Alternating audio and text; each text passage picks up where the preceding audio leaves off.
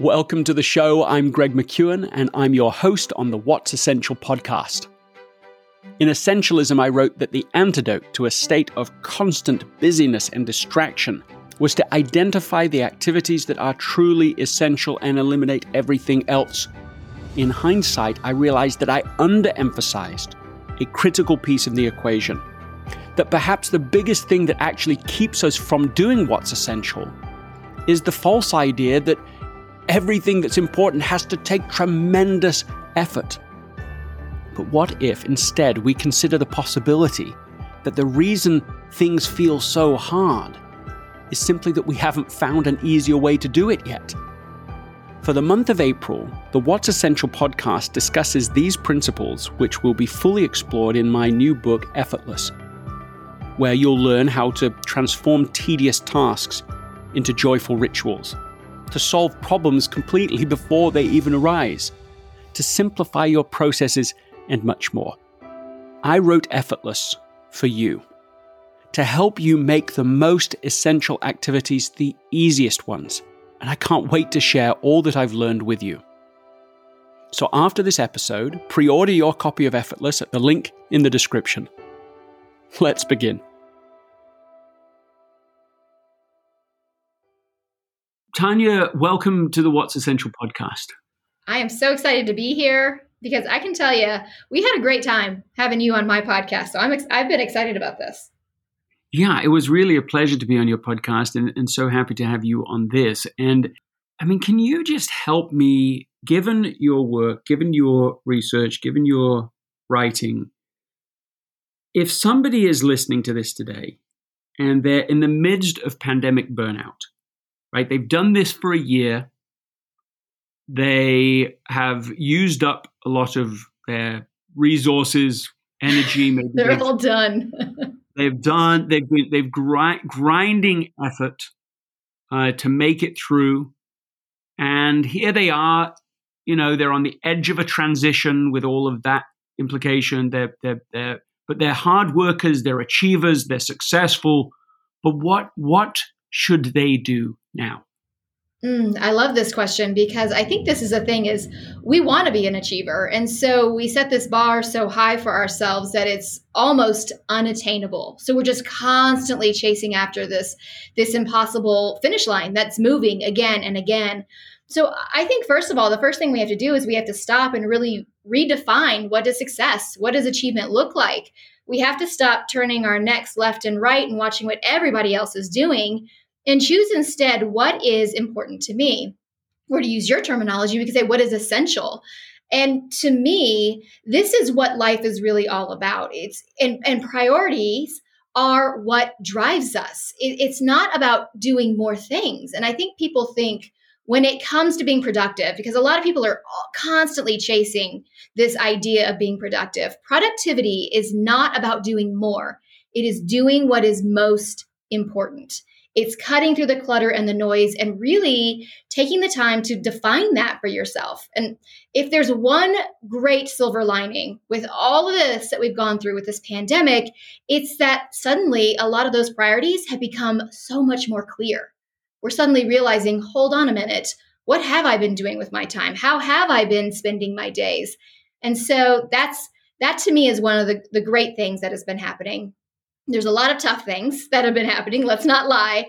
But the beauty of it is we're able to see, okay, these are the things that are important. This is what I need to double down on. So that's what I tell people is just to stop and let's figure out what is most important to you.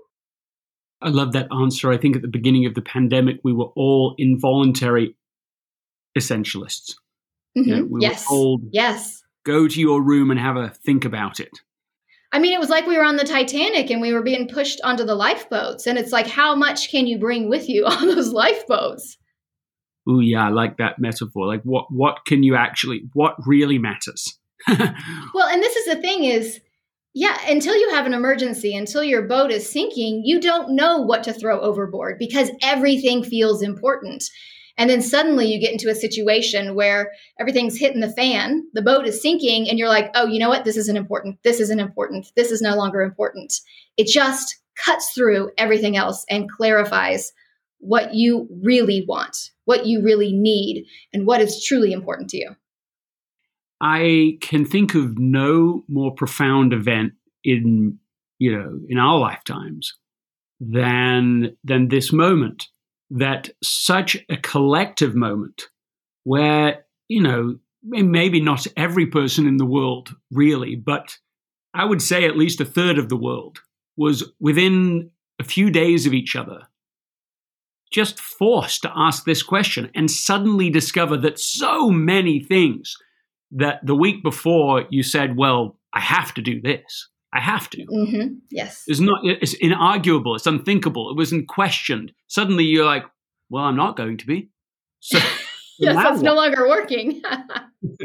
so now, so now, what am I going to do? So you you see that there was opportunity in that. Oh, definitely. So now, as we're going into this transition, as we're going back into life, I mean, give me, let's say, like, give me the three most actionable concrete things that somebody listening to this and myself as well can do to be able to uh, continue with the lessons, the opportunities that have been in this challenge? Uh, I mean, what? Give, give me it tangibly. Yes. So I would say the first thing is to throw out your to do list.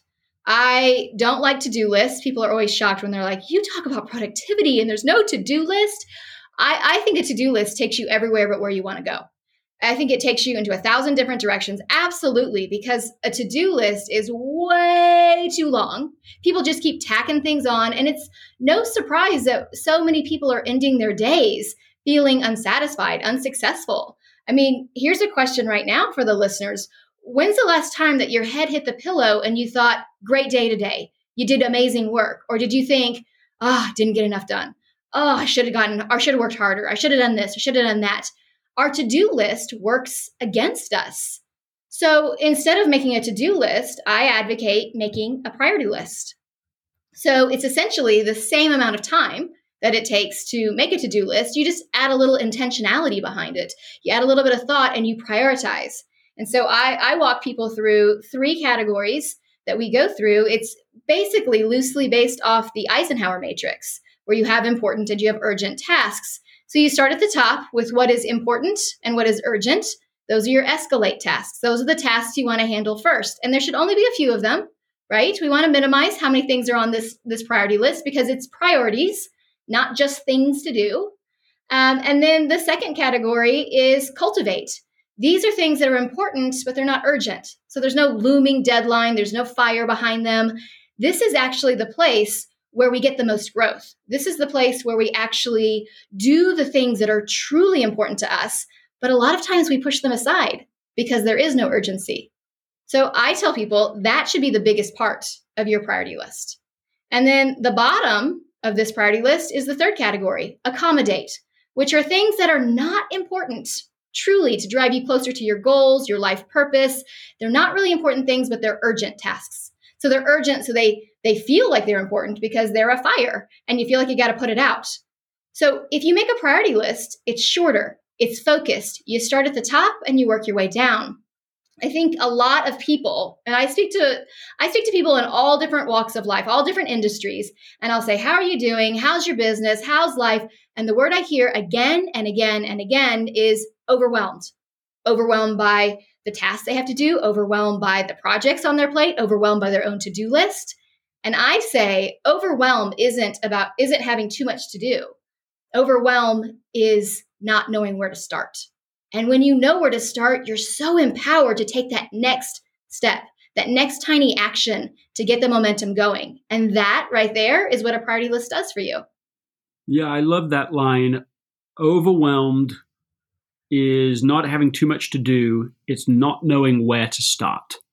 Yes.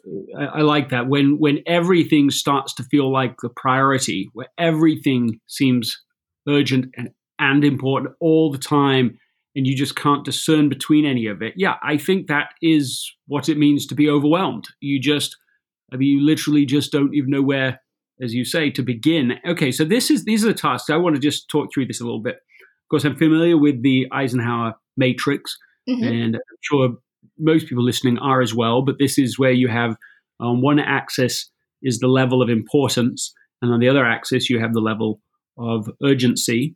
And right. as, as, you say, there's there's one category you don't want to spend any time in, and that's the stuff that's uh, I mean anything that's unimportant. right. What? Why do we even list it? I like what you're saying here. I like this structure. So so if I'm going to use this today, if someone's going to use this, I start it with the escalate tasks. How many tasks should I have under that in what you're suggesting with this priority list? Honestly, one or two. One or two at the most, because the beauty of it is if you are using the priority list, you're spending most of your time in that second category of cultivate tasks that are important but not urgent. And therefore, because you're spending time more time there, you're able to do better quality work. You're able to really think and be creative. You're better, you're able to be proactive rather than reactive. You're not getting to that sense of urgency. And so those tasks never make their way up to escalate. That's really mm-hmm. the goal. Mm-hmm. Is we want just one or two things in that escalate area. So I could imagine that at the beginning of doing this, people would have more escalate tasks, but over time, they're going to be spending more time in the cultivation area. And so they have fewer things that become urgent. Yes. Is that a, is that a fair approach? I would say that's a fair approach. It's almost like you got to dig yourself out of the hole, right?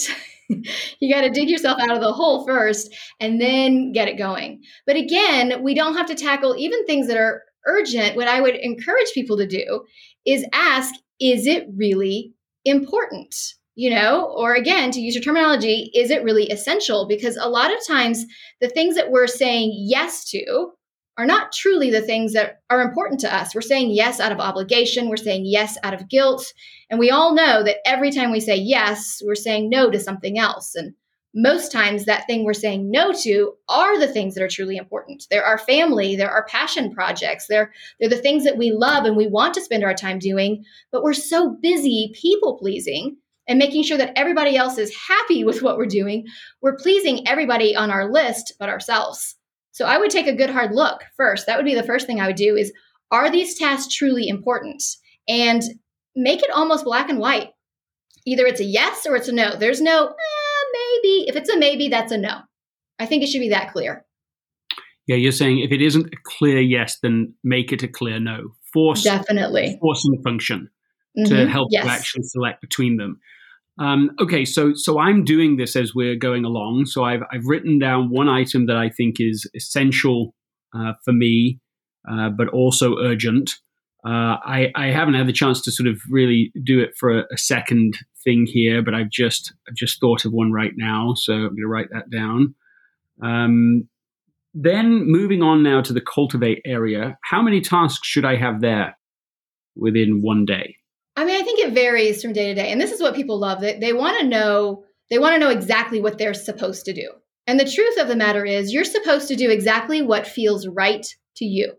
If you're filling your to do list and every day you're getting to the end of it, I like to do like a, a rating at the end of each day, right? Like just to do a quick check in.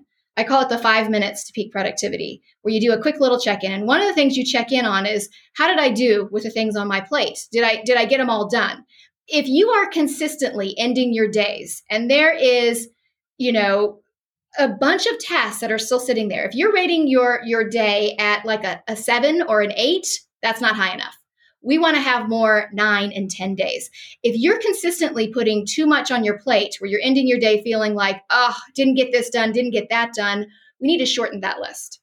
So there's not one definitive answer. If there's one thing that I truly believe, it's that productivity needs to be customized and personalized to you. And I think this is the reason why so many productivity systems have failed people in the past. They think there's this magic button they have to press or this this magic system and then they put that front and center and then they try to wrap their life around it and it, it doesn't work because our lives are well first of all our lives are messy but they ebb and they flow and we have kids and we have all these different things that come up and we're not really creating the system around us. If we switch that model if we put ourselves front and center if we put what is important to us our priorities our purpose the things that i consider your north star your your core values, your vision, your mission, the priorities that are important to you. Put those front and center. Let's wrap the system around that instead. Let's customize it so it truly fits you and your strengths and your weaknesses. I think we have to stop pretending like we don't have weaknesses. We are all beautifully imperfect, and it's a fabulous, wonderful thing because it makes us all unique and different. Let's stop pretending like we don't have those and choose instead to embrace them and create a system that plays to those weaknesses as well as our strengths.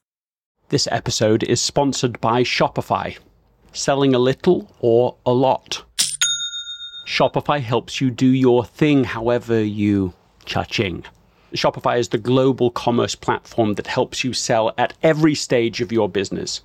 From the launch your online shop stage to the first real life store stage, all the way to the did we just hit a million orders stage, Shopify's there to help you grow. So whether you're selling scented soap or offering outdoor outfits, Shopify helps you sell everywhere from their all in one e commerce platform to their in person point of sale system, whenever and whatever you're selling, Shopify's got you covered. Shopify helps turn browsers into buyers with the internet's best converting checkout, 15% better on average compared to other leading commerce platforms. So sell more with less effort thanks to Shopify Magic, which is your AI powered all star in my experience with every business that I have built, including this podcast, there are breakthrough moments, and those moments are often the result of finding the right partner. And I think that's a way to think about Shopify. Because no matter how big you want to grow, Shopify gives you everything you need to take control and take your business to the next level sign up for a $1 per month trial period at shopify.com slash greg. All lowercase. Go to shopify.com slash greg now to grow your business no matter what stage you're in. Shopify.com slash greg. Yeah I, I, I like everything you just said as well. Now i'm going to come back to your priority list structure. So i've been working now on the cultivate task list and I've identified a couple of areas there. And I am struck when I look at my examples that they are, I mean, they are as they're supposed to be. They feel really important and they also don't feel urgent. And it's easy to see yes. how, uh, how both of them haven't happened this week. I mean, right. I can share one, one, of them, which is, um, uh, which is playing tennis with my son. Uh, he's asked for the last couple of days to do it. Uh, I want to do it. It's not a motivational problem. It's important, so it's not an alignment problem. Uh, but of course, it's it's not as urgent as other things are, and so it hasn't been scheduled.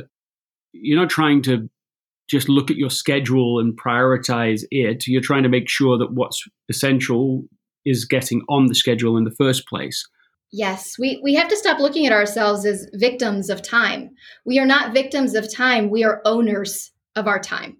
And when we flip this on its head and we stop looking at tasks as what we need to accomplish based solely on time, we become we become more powerful. We become the owners of our day. Because like like you said right there with your son playing tennis, that's really what you want to do.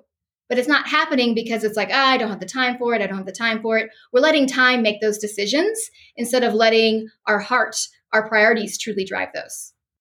Now, there's an interesting idea that you said there about what feels what feels right. Mm-hmm. Uh, I like that answer because it's it challenges us and me in this moment to think about discernment.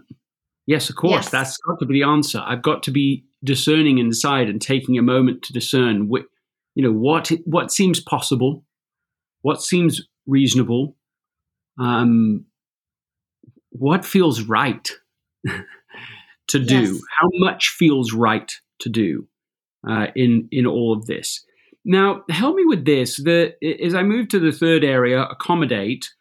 I think well, accommodate for me is that the things that are already on my calendar? I mean, the things that are on my calendar, generally speaking, are things that I value. They're things I decided to do at some point fairly deliberate and intentional about about what goes on there in the first place.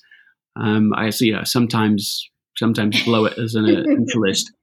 I have it fairly top of mind to try and uh, to try and really live what I espouse. And yes, it's important to eat what you cook. I think it's really important. I agree. yeah. And so, with that, like, am I accommodating the things on the calendar? Because sometimes the things on the calendar, once you actually hit the day, aren't these items under cultivate. So, is that what I'm accommodating, or what?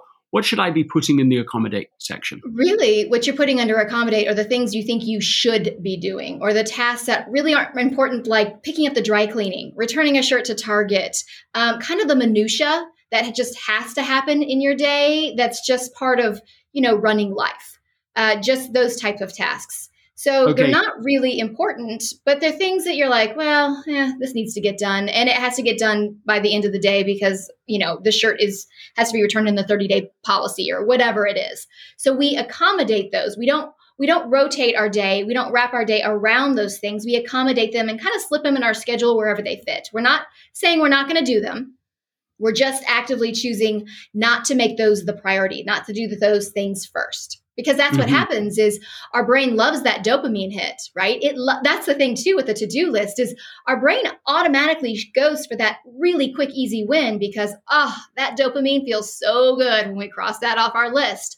Mm. so we're spending our day chasing after these unimportant things that are easy to check off because we're dopamine addicts. We we love that high we get when we check something off our list. There's nothing more satisfying. People will actually write things on their list just to check them off and I say that as somebody who's done that myself. We're all guilty of doing that, right? And so that's the thing is we, we want to not do those tasks first by putting them at the bottom of our list. We're reminding ourselves that this is not what's going to drive that feeling at the end of the day of satisfaction, of success, of feeling really good. My goal in life and my goal with the joy of missing out, the, my goal with my podcast and everything else is to empower people to go to bed at night and feel good about their days, to stop worrying about all the things they didn't do, stressing about how they're not living up to these unrealistic expectations, and instead truly live a productive life where everything that is important to them is front and center.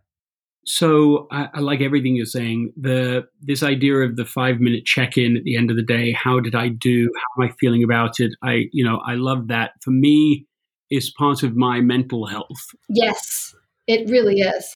Not just to do a check in, what works for me and and gives me an ounce of sanity, even on very intense days, is, and it doesn't sound very new, it, people have heard it before, but literally to write out the big things I'm grateful for from that day. And yes. mm-hmm. and there's there's a few advantages of this.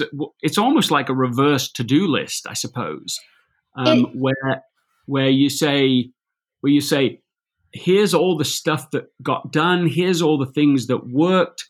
Here's and and there's a couple of things that really hit me about that recently. One is it helps you to see all the invisible work you're doing so that you can see the progress being made. Mm-hmm. and and then two i'm struck myself like this week by how I can feel sometimes at the end of the day, oh my goodness, there's you know there's so much still to do. But then I'll go through the pro- this process, and I will be amazed that there was like some major win, or even a couple of major wins today. Yes. Well, here's the thing. I, I call it having a marble jar in your head is basically what it is. I go into this in the book is this idea and this concept that are you familiar with like the marble jar trick? It's like what teachers do when the kids in the classroom do a good job, they pop a marble in the jar. Or when you're, let's say, when you're potty training a kid, you put a marble in the jar every time they do something good. And then when the jar fills up, we give them a reward. It's just a little bit of a reward system. Well, we do that in our day. We we do something good. Got up, worked out, marble in the jar. Oh, made lunch for the kids, a marble in the jar. It was a healthy lunch, two marbles in the jar. Uh, I got this work done on this project, more marbles in the jar, more marbles. And all throughout the day, yeah. we're adding these marbles to our jar. But then what happens is this one thing goes wrong.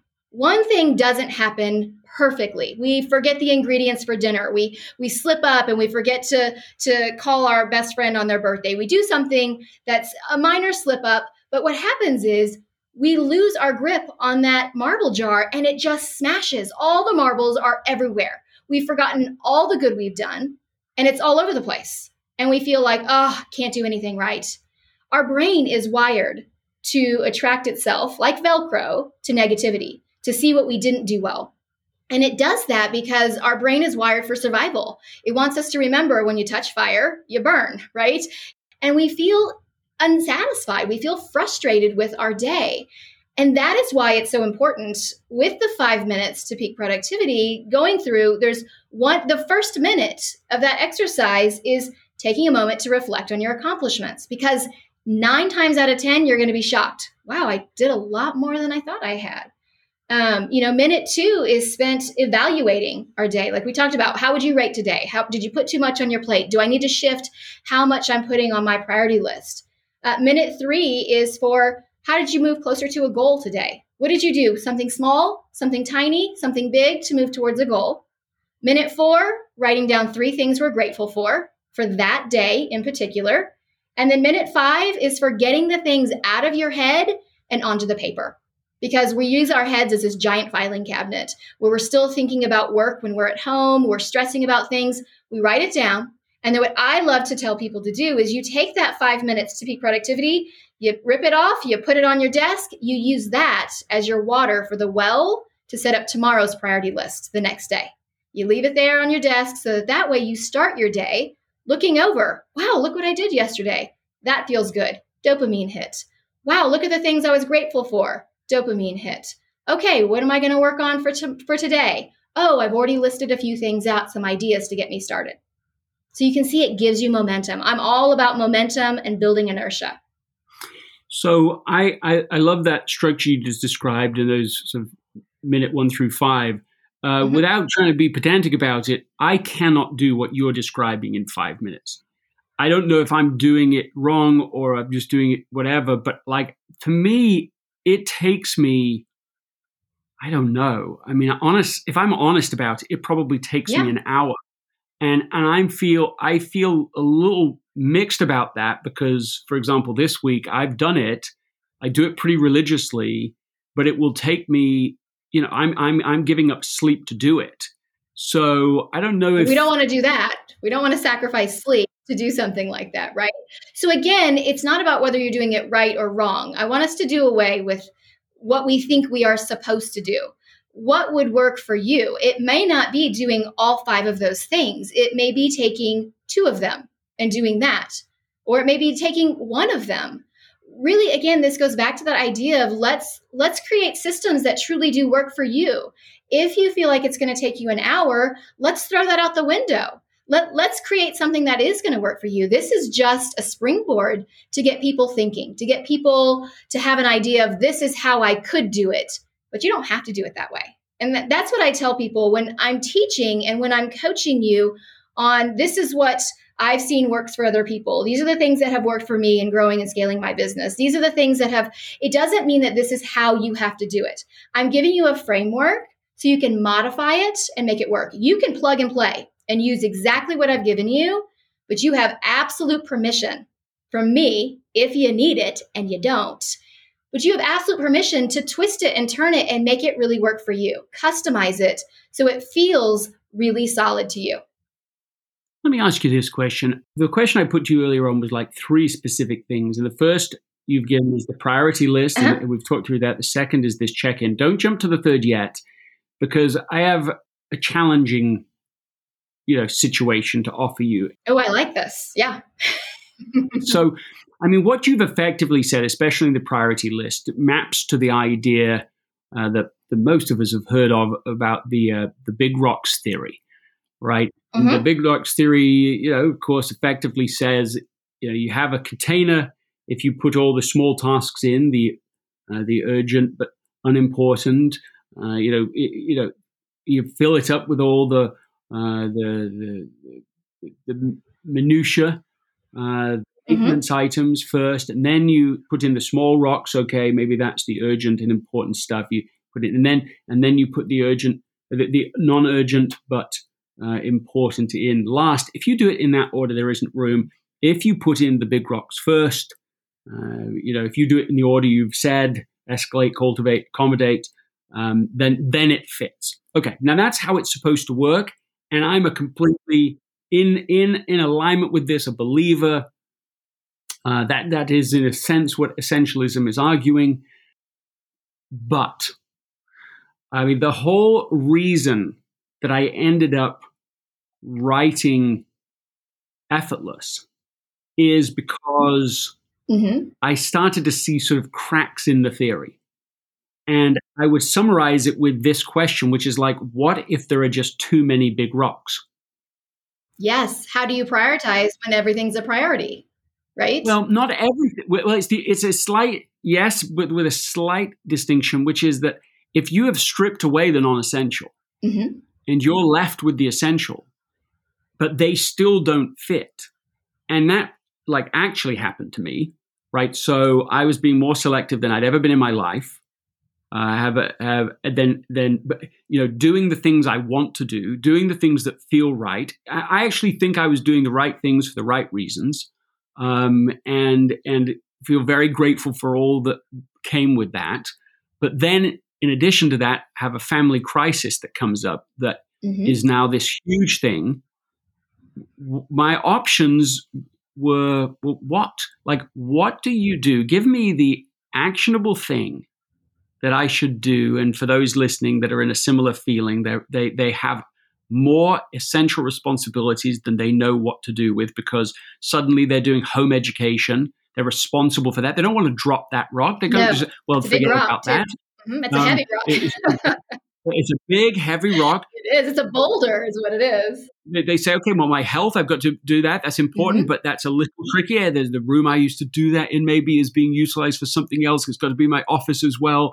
You know, the, you know this this pandemic, of course, it provided opportunity, but it's also provided this this. I think you know, I, I was just talking to to Eve Rodsky. She said there's a 153 percent increase so of of invisible work for working women through yes. the pandemic. Mm-hmm. That is saying the same thing. It's saying what happens if you have too many big rocks. What do you do there? Give me something actionable I know it's a big challenge. That is a big challenge. I think you wrote a whole book on this, Greg. Oh. you want me to sum up an answer in one sentence and you wrote a whole book? Come on. I just want to know is there something I mean, you, you can pivot it back by, I mean, you, you obviously were kind enough to read the book and we talked about it on your podcast. So you could pivot back from something that stands out to you from that. But I just want to see if, if what, what you would suggest to someone in that situation. Yes. Well, I think one of the big things that happens, quite frankly, is a lot of times we think things are important because we think they're important to other people. And so I think the first thing you do is you open up, especially if you're talking about a lot of family obligations, which, especially if we're talking to women, that is definitely true. I, I like to say we take off our CEO hat and we go home and we put on our CEO of the home hat. Uh, there's there's a whole other job waiting for you at the end of a workday. Um, but really opening up conversation with your family and looking at our teams, our teams at work and our teams at home to see how we can support and encourage each other, how we can take things off our plate. I think so often we feel like we have to do all the heavy lifting and we think we have to hold that that boulder up all by ourselves when really our team is there to help us. So really looking at how you can bring team in, whether that's your your spouse or your you know other people you know possibly you know an assistant or outsourcing or using you know different services to take care of some of these things that are important to you or even looking at your children. I think a lot of times we, we do so much for our kids to their own detriment. I think that so often we're, we're taking away the opportunity to allow our own children to be team players on our team at home in pursuit of giving them an amazing life and and out of love. It, it's not out of you know any sort of detriment we're trying to do for them. But think about anytime when you have kids that you say oh i need help with this. Can you help me? Your kids are happy to pitch in. And so i usually challenge women especially are you are you really allowing the other players on your team to be a member of the team or are you holding everybody up and exhausting yourself? So often we tell ourselves this story that nobody else can do it as well as we can. Nobody else is going to be able to, to perform or take care of this to the way that I can. And I would say this 80% done well by someone else is better than 100% done right by you. Let go of some of that perfection that tells you it has to be done a certain way. Let go of the perfection that tells you that nobody else can do it your way. And start opening up those channels to share these boulders with other people.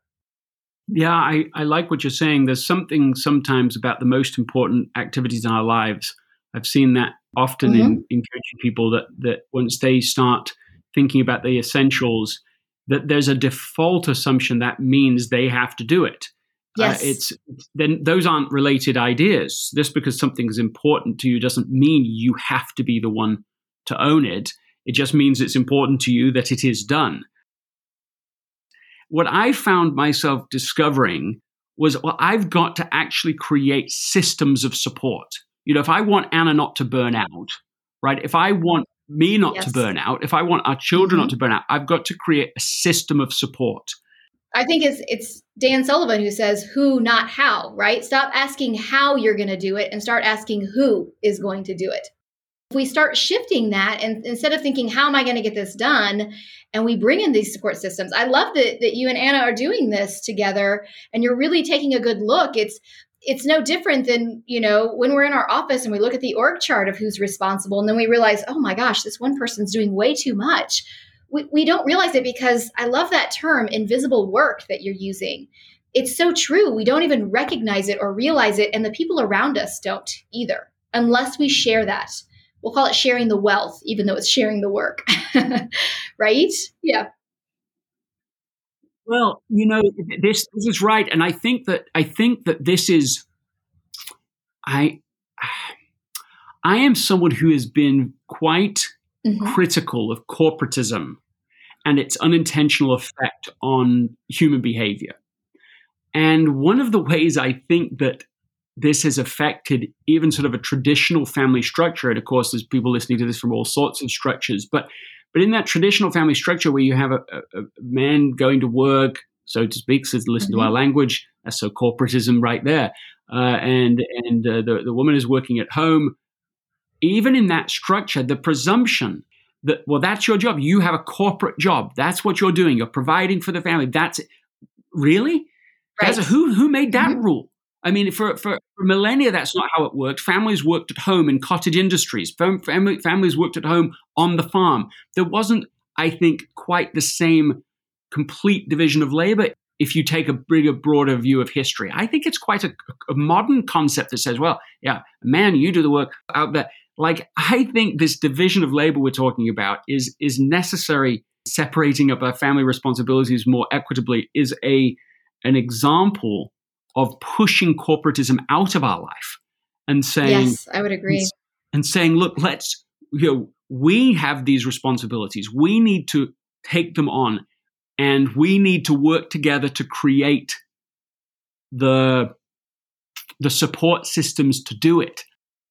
I like to say too, we're we're so busy looking at our own plate and what we have on our plate, we don't realize what everybody else has on their plates right? We're so busy looking down at those plates and all the things that we have going on, we don't even recognize. And so it's really just we're not we're not using that we. I, I like I like how you're talking in terms of we because we are a team, we are a community. We need to come together. I mean, we are designed we are wired to live in communities not just even our small family our atomic families you know that we have. We're really designed to to have a support system that goes well beyond the people who live in the four walls of our home. I think that there's a, a weakness that was like a, a fault in our stars before the pandemic that has been highlighted in the pandemic you know the the idea of the nuclear family, for example, uh, is a concept that really came of age in the era of television. Prior to that, mm-hmm. I mean, literally, the average household was uncle, grandmother, you know, parents. Yes, this kid. There, yes. there was maybe mm-hmm. there's a boarder. I mean, this is when you look back at the census you know censuses in 1880s you know so on and i've done that it's quite amazing to see what the family household structure really was like so television taught us that it was supposed to be, you know, mom, dad, two kids. And I think boy and girl. Yeah, that's right. One that's boy, right. one girl. That's, that's what it yes. is. You you know it. And and, yes. and then we have this this we sort of de-emphasized the idea of even intergenerational family and with that community. I think it's really clear that in the pandemic, the isolation has been a huge cause of burnout. So it's not just number of tasks that we've covered and talked about already. It's also just, and you're alone doing it. I, really don't care who you are. You are more isolated today than you were a year ago. You know, whatever your comfort level was before, you've got extroverts and introverts, but whatever level, you are at least a standard deviation more isolated than you were before. And I think that's a big part of the cause of this deep burnout that we're experiencing. And so being deliberate about that. It's not just self care, it's how do I get support? It's whatever you can possibly do to construct a sense of support and community around you uh, that will, I think, well, I know, eases the inevitable burdens that people are under. Give us the final word. I mean, this is a thing that we were we circled around throughout this whole episode. It's it's really that we're we're understanding, we're beginning to clarify a lot more of, of what is most important. And we're starting to to recognize, yes, spending time with my family, that needs to be on my priority list. That needs to be more important. Whereas before we took it for granted. And like anything else, when we when it's just as part of like the normal day-to-day goings on with our, our world, we don't really appreciate it and i think i think that is right there us enjoying the joy of missing out it's choosing to miss out on the things that we don't want to do and instead choosing to do the things that do bring us joy do bring us happiness getting our family closer together uh, creating ways and systems to make that happen instead of continuing to take them for granted so I think there's a lot of shifts that are happening in our world today in so many fashions. And I think it's going to be really exciting to see as we move forward into the next couple of years what those repercussions look like. What is what is some of the really good things that come from this time we've had? We've we've shared in this experience. We've shared in this trauma all together and it's it's going to be exciting to see. What does that look like and how are we going to shift to really focus in on what is truly most important? I said I was going to give you the last word. I'm changing my mind because what you just said is um, puts me in this place, which is we often only understand what we really value in its violation. Yes. And the pandemic has given us opportunity to explore, to figure out what matters, to eliminate what doesn't matter. It's given us that opportunity, but it's also shown that some things were eliminated that we actually really do need. And so I think some of us coming out of this experience can value new things because we've experienced what it is to live without them.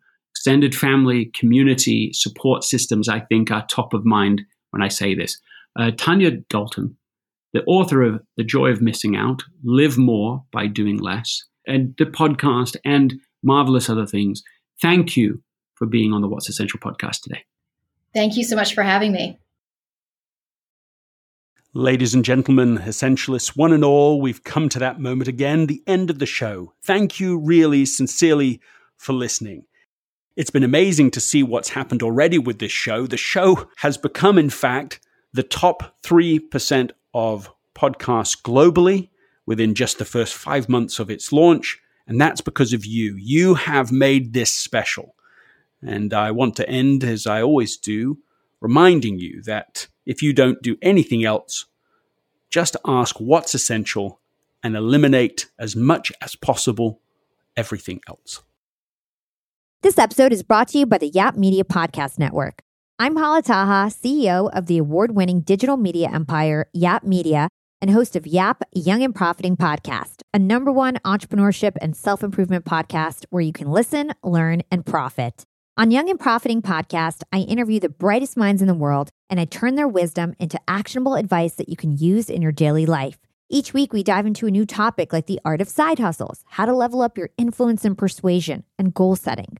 I interview A list guests on Young and Profiting. I've got the best guests like the world's number one negotiation expert, Chris Voss, Shark Daymond John, serial entrepreneurs Alex and Leila Hormozi, and even movie stars like Matthew McConaughey. There's absolutely no fluff on my podcast, and that's on purpose.